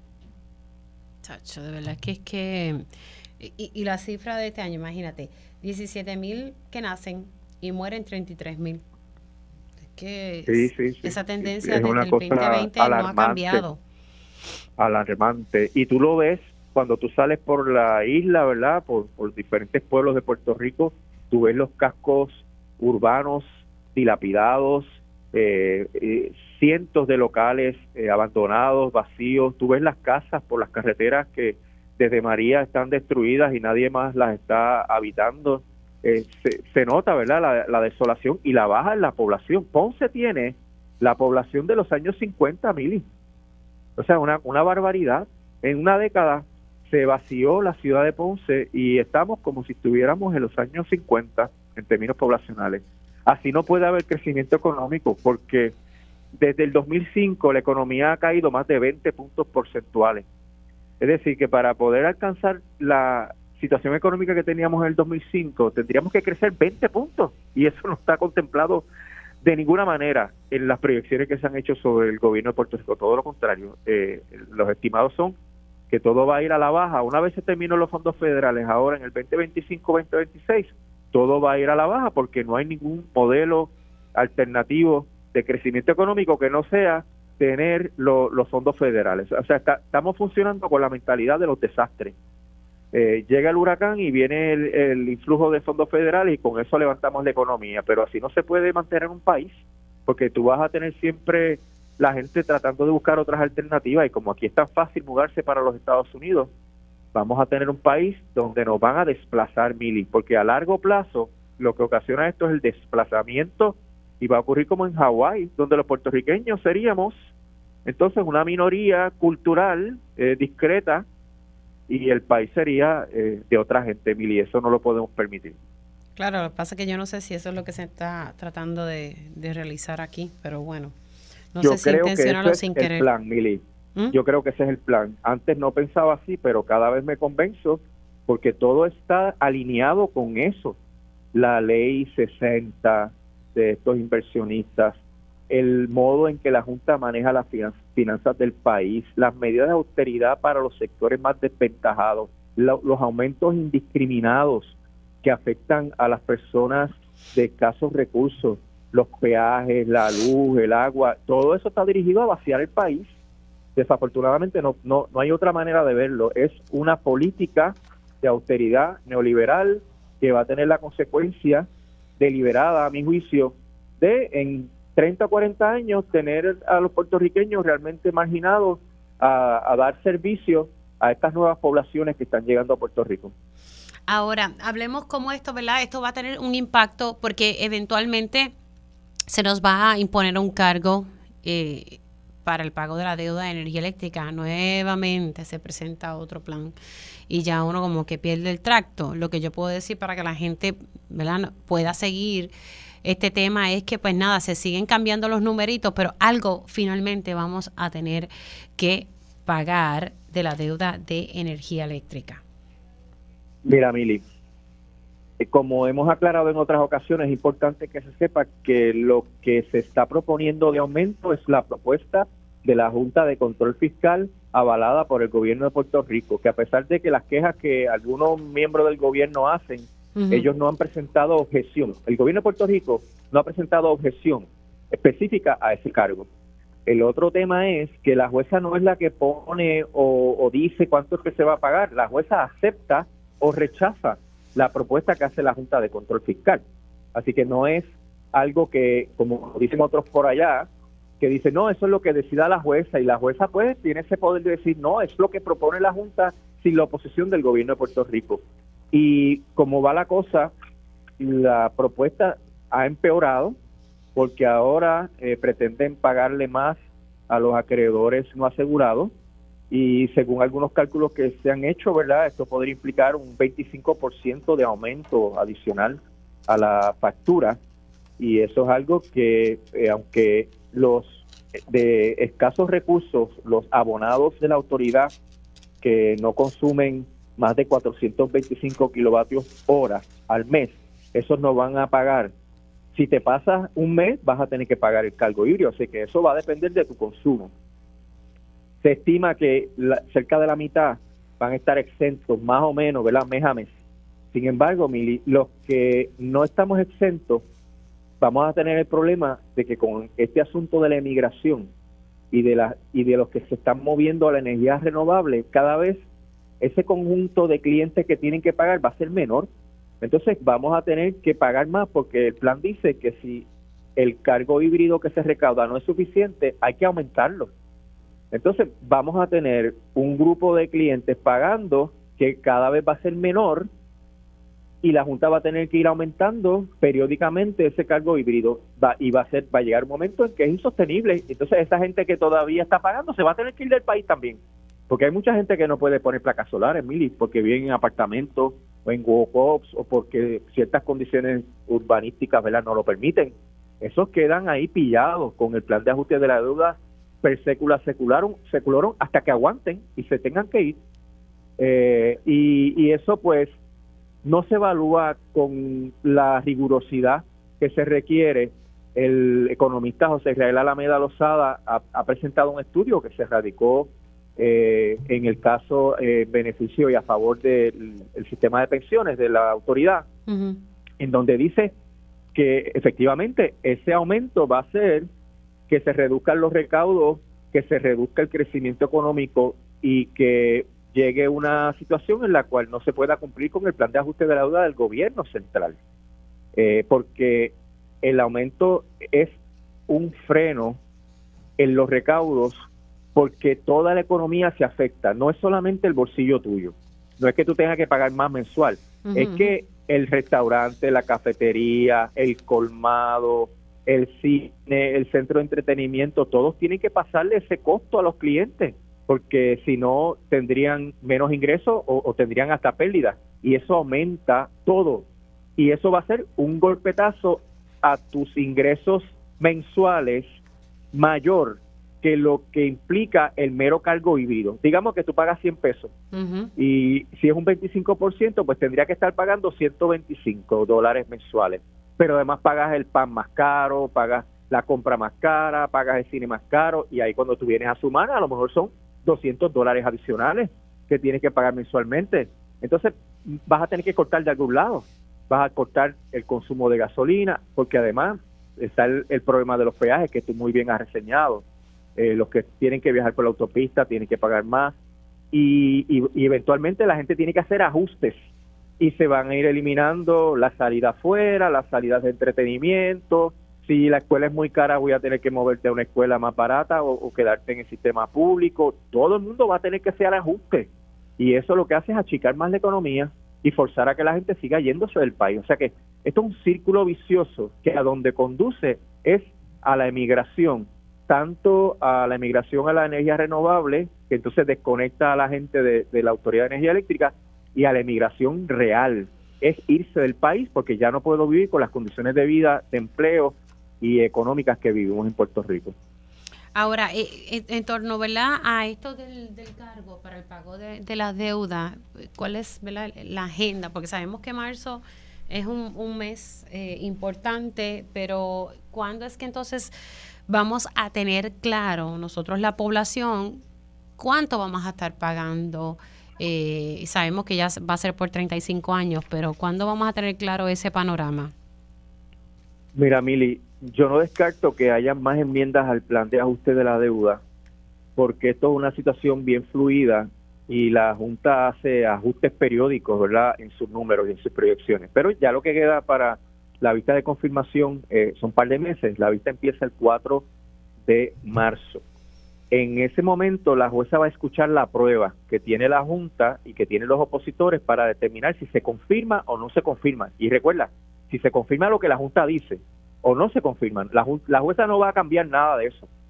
Y una vez la jueza eh, se retire de escuchar la prueba, va a tardar un tiempo, algunas semanas, en emitir una sentencia. Y esa sería la sentencia de confirmación o no confirmación. Esa sentencia es como cualquier sentencia judicial que se pueda apelar al primer circuito de, apelaciones en Boston. Sin embargo, estos planes de ajuste normalmente tienen una fecha de efectividad eh, que, la misma sentencia va a decir y que puede ser un mes, dos meses eh, después de que se dicte la sentencia. El Tribunal de Apelaciones puede cambiar esa fecha o puede paralizarla, pero normalmente no lo hacen. Así que de seguro la fecha de efectividad llega como dos meses después de marzo, que sería abril, mayo o tal vez junio, eh, sería la, fecha de, efectividad. Y eso es un estimado eh, si todo sale como, como se está planificando, ¿verdad? Por el otro lado, Mili, hay unas apelaciones de la determinación de la jueza de que los bonistas tienen un bono no asegurado. La Junta también apeló a la decisión de la jueza en cuanto a que los bonistas no tienen derecho a los ingresos recurrentes de la autoridad. Así que una decisión del primer circuito, aunque el plan de ajuste de la deuda contempla los diferentes escenarios, podría cambiar los muñequitos eh, y, podría cambiar los muñequitos para, para peor. Este, así que todo esto está todavía en una nube de incertidumbre porque esa decisión del circuito eh, podría tener un impacto significativo en, el proceso. pero, hasta ahora la jueza ha insistido en que empiece todo el 4 de marzo. 4 de marzo, pero entrando en vigor posiblemente en el verano. Sí, sí. Eh, si es que un tribunal apelativo no paraliza todo esto. Recuerda que los bonistas hasta ahora se están oponiendo y los bonistas van a llevar este caso hasta el Tribunal Supremo de los Estados Unidos porque hay unas alegaciones en el caso de la apelación que está pendiente actualmente.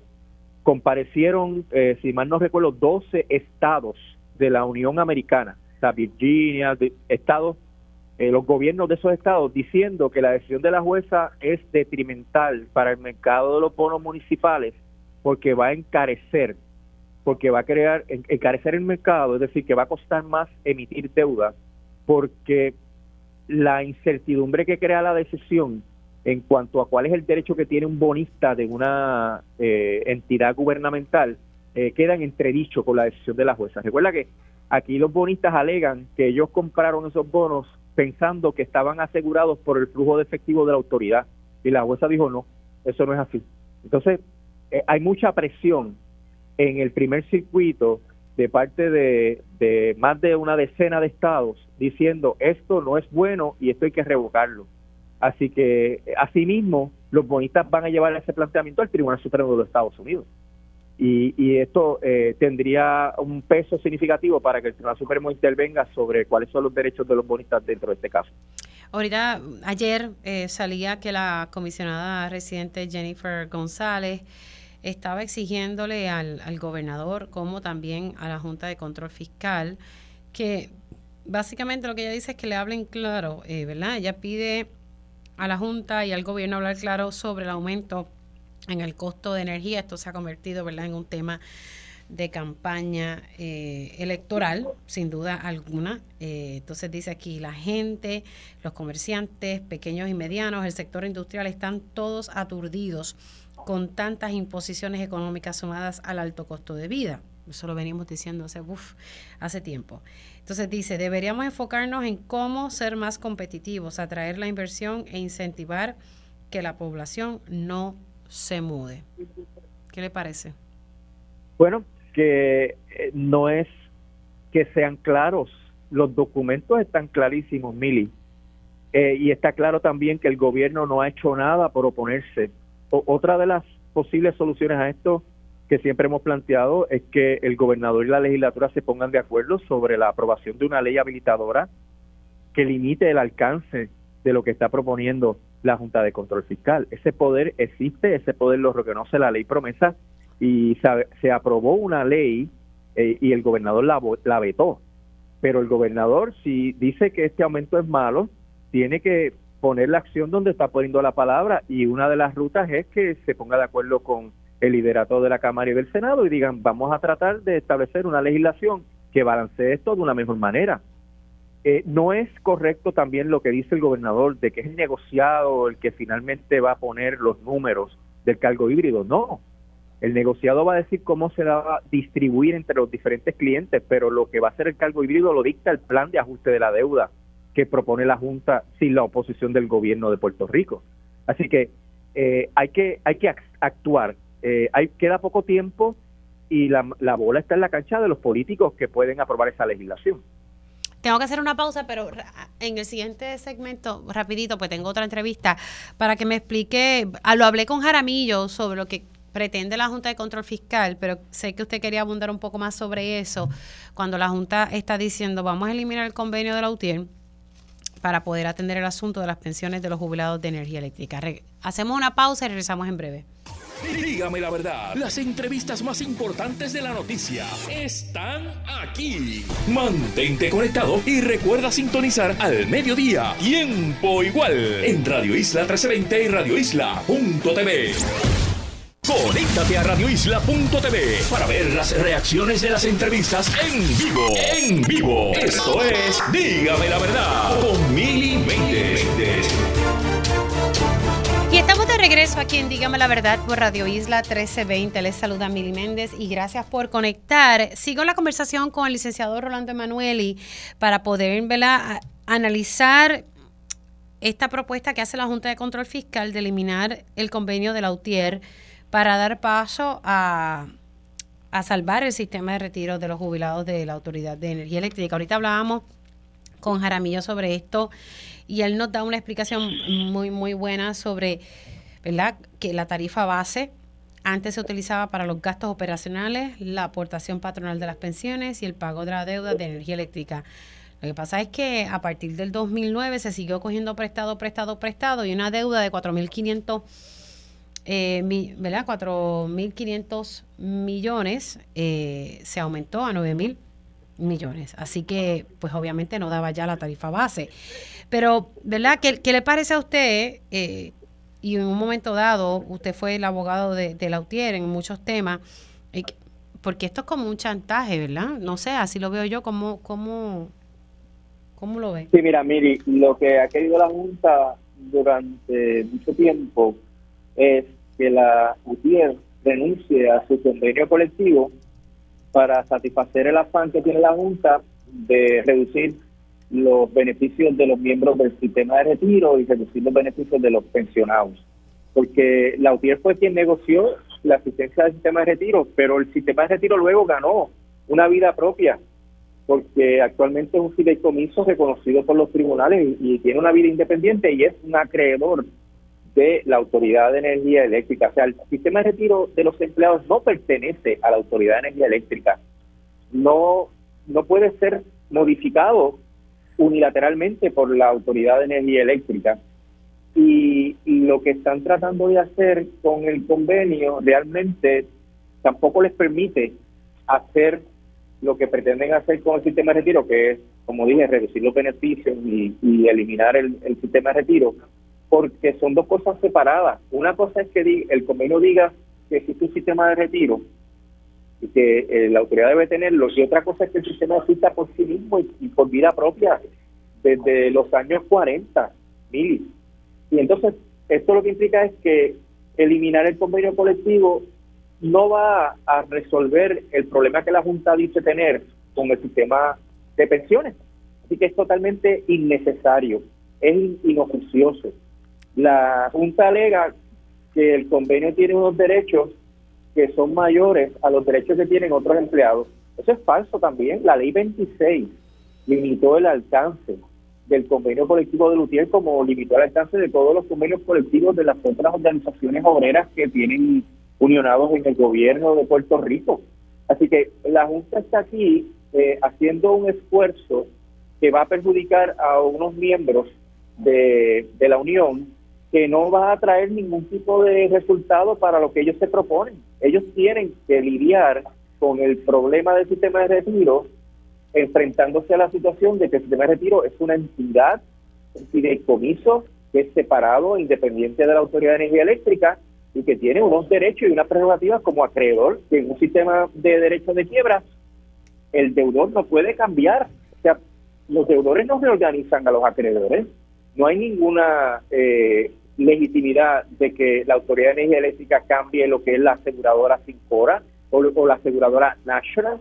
O sea, ¿cómo es posible que la Junta se plantee eso? Pues a nuestro juicio, la, el planteamiento de eliminar el convenio colectivo no es razonable, no se justifica y no va a permitir que la Junta eh, adquiera el derecho para modificar estas pensiones como está presentando en el plan de ajuste de la deuda. ¿Qué pasará aquí con, con esa propuesta? Mira, eh, obviamente la jueza la va a, discutir el día 24 de enero, que es la vista donde se va a, discutir todo eso. Se está trabajando en la oposición, que va a presentar todos los argumentos eh, en defensa del convenio colectivo y, y, lo innecesario que es que la Junta llegue a ese extremo y luego, obviamente, hay procedimientos que pueden resultar en una apelación. Así que eh, estaremos contestando conforme al itinerario, que eh, se supone que se presente esto el próximo martes 9 de enero, antes de las 4 de la tarde, y una vez salga el documento, pues se, se discutirá para que se vea cuáles son los méritos y especificidad de los argumentos que se van a presentar. Así que eso va a ser el 24. El 24 es la discusión de este asunto. Así que sería la decisión. Eh, normalmente las juezas resuelven en corte abierta, es bien probable que la decisión se emita ese día.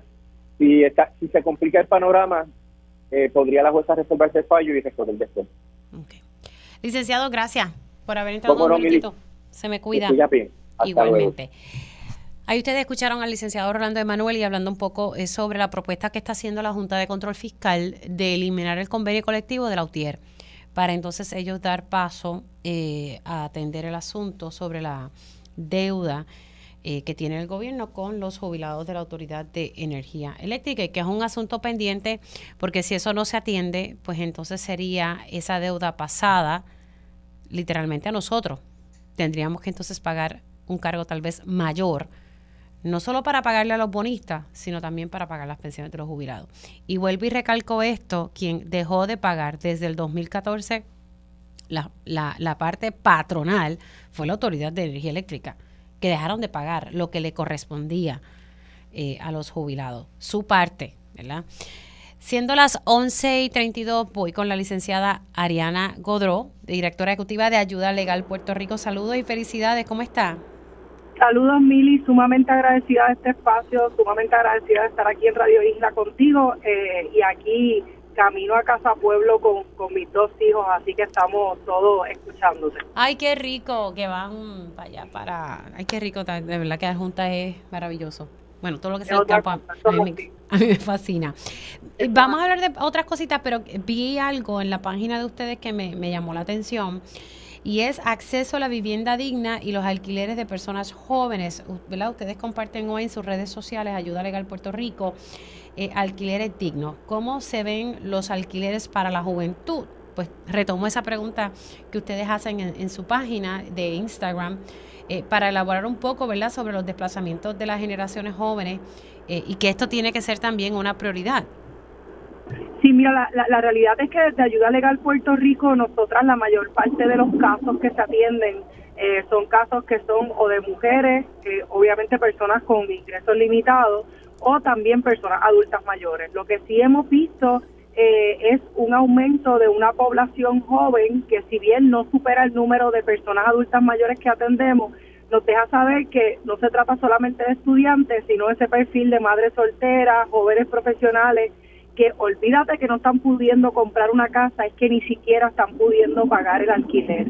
Eh, alquileres que están siendo aumentados eh, por los eh, alquileres a corto plazo que no tienen control, alquileres que la renta aumenta pues porque muchos caseros desconocen la ley y desconocen, por ejemplo, que usted no le puede subir la renta a alguien porque los costos suban de, de un tiempo para otro si hay un contrato vigente y mucha juventud, ¿verdad? Y eh, eh, hablando de que eh, o tienen que estar de momento en los veintipico, en los treinta años, viviendo pues con roommates o de vuelta con sus familias para poder costear un techo seguro, o que simple y sencillamente vivir en Puerto Rico no es una opción. Quizás alguien que nos escuche dice que la renta es mucho más cara si nos vamos a hablar en Nueva York o vamos a hablar en Chicago, Pero la realidad es que el costo de la vida en Puerto Rico, a la par de lo que son los ingresos, a la par de lo que son eh, eh, las tasas de desempleo, de falta de oportunidad de empleo para personas jóvenes, pues nos crean un panorama bien devastador, Mili, eh, y nos preocupa que esto está manga por hombro.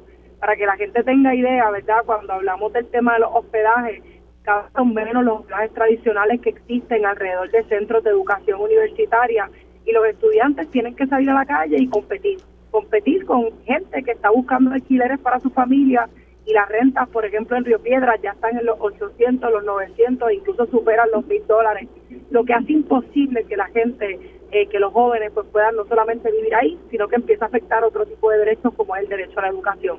Así que eh, lo que estamos publicando hoy, que es una nota sobre la juventud, eh, también habla un poco de esas campañas de elecciones, pues que sí, que siempre van dirigidas eh, a la gente adulta mayor, a esa masa de, de, adultos pues que tradicionalmente votan eh, y que apelan, ¿verdad? Ese bipartidismo apela mucho a ese, a, ese público, eh, pero no pasar por alto que cuando hablamos de esas campañas electorales, hablamos de esas plataformas, la juventud en Puerto Rico no tiene dónde vivir.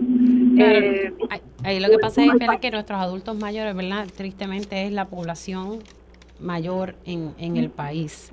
Y por eso me imagino que se estará enfocando. Bueno, imagínense, la, la, portada de hoy, mueren más personas de las que nacen. Sigue la natalidad por el piso. O sea que eso es bastante preocupante. Es que, que criar, criar es difícil en Puerto Rico, Mili. Yo sé que ustedes también, ¿verdad? no, no, no, la crianza de verdad que no es fácil y, y no es tan sencillo no es tan sencillo como mandarnos a parir, porque es que eso no funciona así, ¿verdad?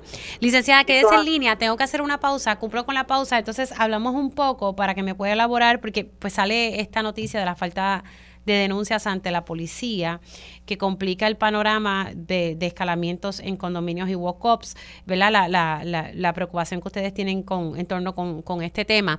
Hacemos una pausa y continúo la conversación con la directora ejecutiva de Ayuda Legal Puerto Rico, la licenciada Ariana Godró.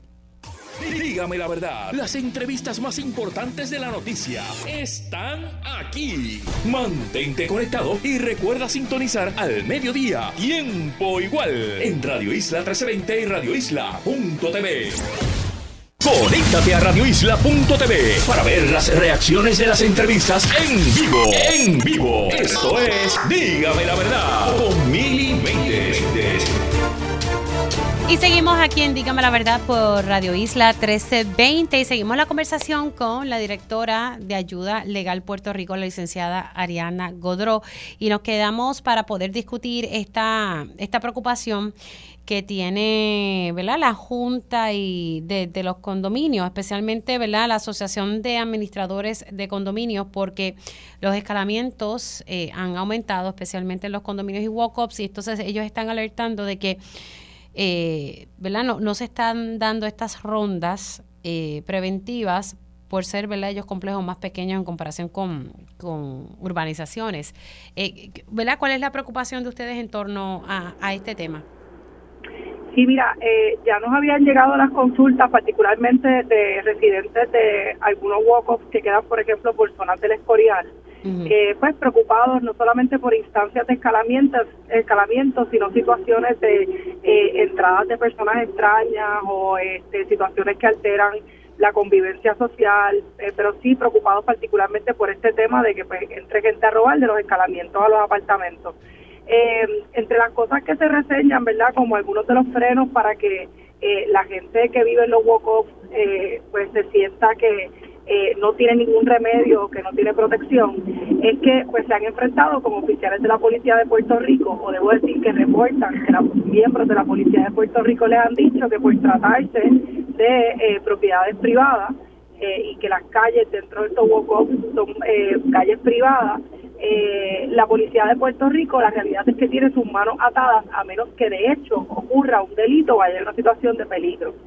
Eh, la realidad es que esa es una verdad a media. Si usted vive en un complejo eh, de este tipo, uno de esos complejos residenciales, la realidad es que la responsabilidad de la ronda preventiva eh, de eh, que haya alguien verdad que esté velando que esté continuamente eh, dando vueltas para poder detectar cualquier tipo de actividad sospechosa va a recaer principalmente en la administración de este WOCOP, eh, en esa, en esa administración que es la responsable de eh, contratar oficiales de seguridad, de tener las cámaras de seguridad funcionando, de tener medidas ¿verdad? que protejan la seguridad de los residentes.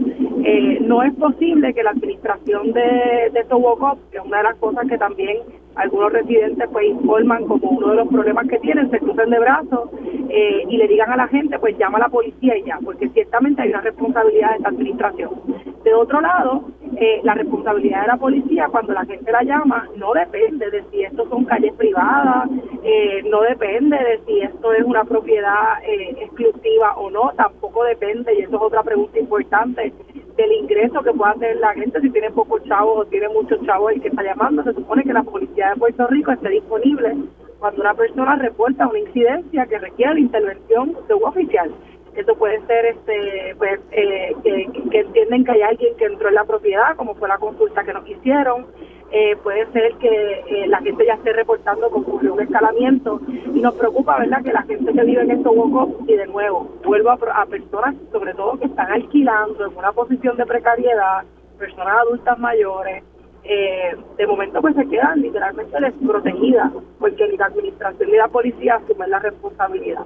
Eh, una de las cosas, Mili, que nos preocupa es que, eh, como bien reseña el periódico, una de las razones para no llamar a la policía es que no se quiere calentar el área para efectos de bajar el costo a las propiedades, para efectos de que después la gente no quiera alquilar ahí. Y eso ciertamente es un tema de preocupación, sobre todo en un país, ¿verdad?, donde hay una necesidad de vivienda pero no es cualquier vivienda, tiene que ser una vivienda segura. Así que eso es lo que estamos viendo. Sí, no, es eh, interesante, ¿verdad? La, parte de que ahí eh, la Junta tiene de condominios, ¿verdad? Tiene que también su rol, además de la policía de, Puerto Rico. Ariana, gracias por entrar unos minutitos, te me cuida.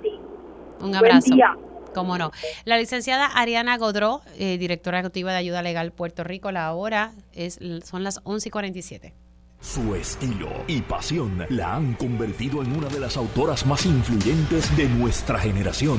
Por eso entra en la conversación la poeta, novelista y profesora de literatura. Mayra Santos Febres. Cultura con sabrosura en Dígame la Verdad. Y estamos con Mayra Santos Febres. Mayra, saludos y felicidades en el nuevo año. Felicidades a ti y a todos los tuyos, Mili. Aquí contentísima porque hemos tenido unos, momentos al fin, al fin, aunque han habido esos rebrotitos de COVID y demás, en que podemos reunirnos con los amigos, con la familia. ¿A ti no te hacía falta eso? No, nena, eh, claro que sí. Y, pues, por lo menos, ¿verdad? Uno siempre está con su familia más cercana y eso es lo que te inyecta energía, poder primero desconectarte y segundo, ¿verdad? Poder compartir con familia, precisamente, ¿verdad? De, de, de ese reencuentro con, con, amigos es que vas a estar hablando en, este segmento.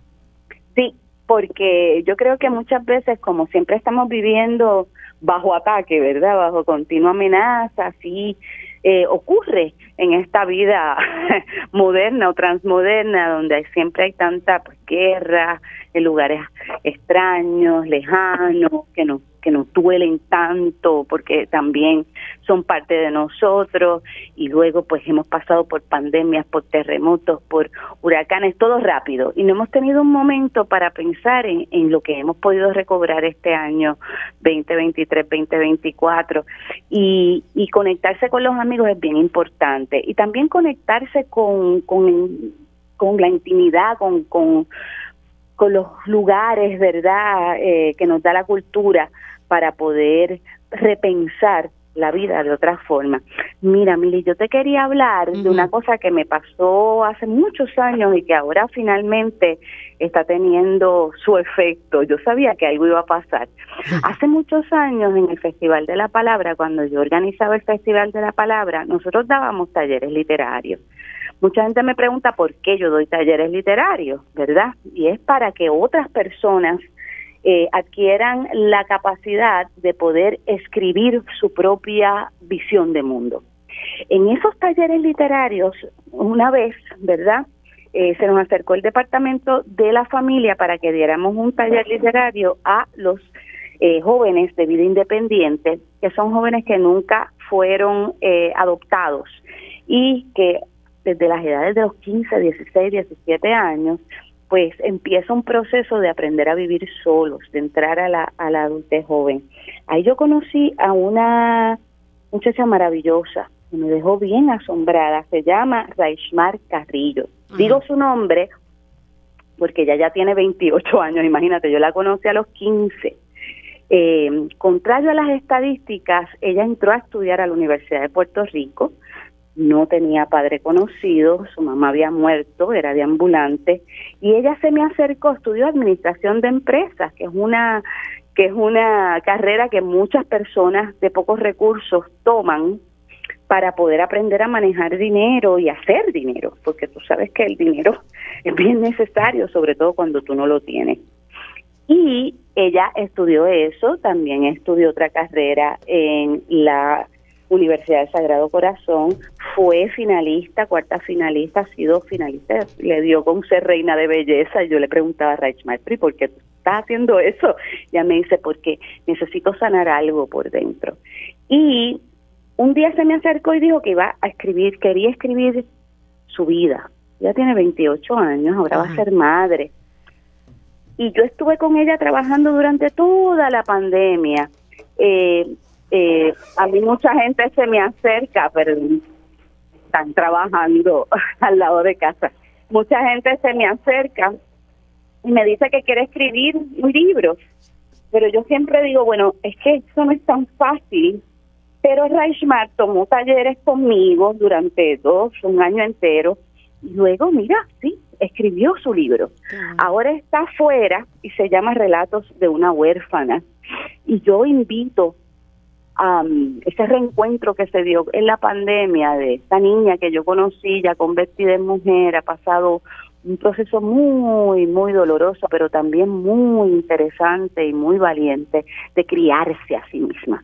Y tenemos en nuestras manos un libro que yo siento que no hay en muchos lugares del mundo, definitivamente yo no conozco otro libro así en Puerto Rico, que es la historia de una huérfana escrita ¿Dónde, por una ¿Dónde lo conseguimos? Eh, Pues ya se, ya se me acabó el tiempo, pero para que la gente sepa, porque me llama la atención, ¿verdad? Relato de una huérfana de Raishmar Carrillo. De Raishmar Carrillo. Vayan a Facebook, pongan Raishmar Carrillo, relato de una huérfana, y ahí ella lo está vendiendo ella misma. Eh, y allí eh, van a encontrar el libro. Realmente invito a leer este libro. Te, uno pues, se pone a pensar en la charca de Manuel Alonso y ve que en desde el siglo XIX hasta ahora todavía hay, hay unas, unas cosas que se continúan en nuestra cultura. Así que yo quisiera darle ese regalo a Raishmar, por favor, ayúdenme, compañeros, eh, compren su libro, léanlo, está bien escrito, yo le ayudé a editarlo, ella escribe maravillosamente y ahí hay una vida, una, una historia de la vida real que yo estoy segura que muchos de ustedes van a apreciar. Y que otras personas pueden conectar. Gracias Mayra, cuídate mucho, un abrazo.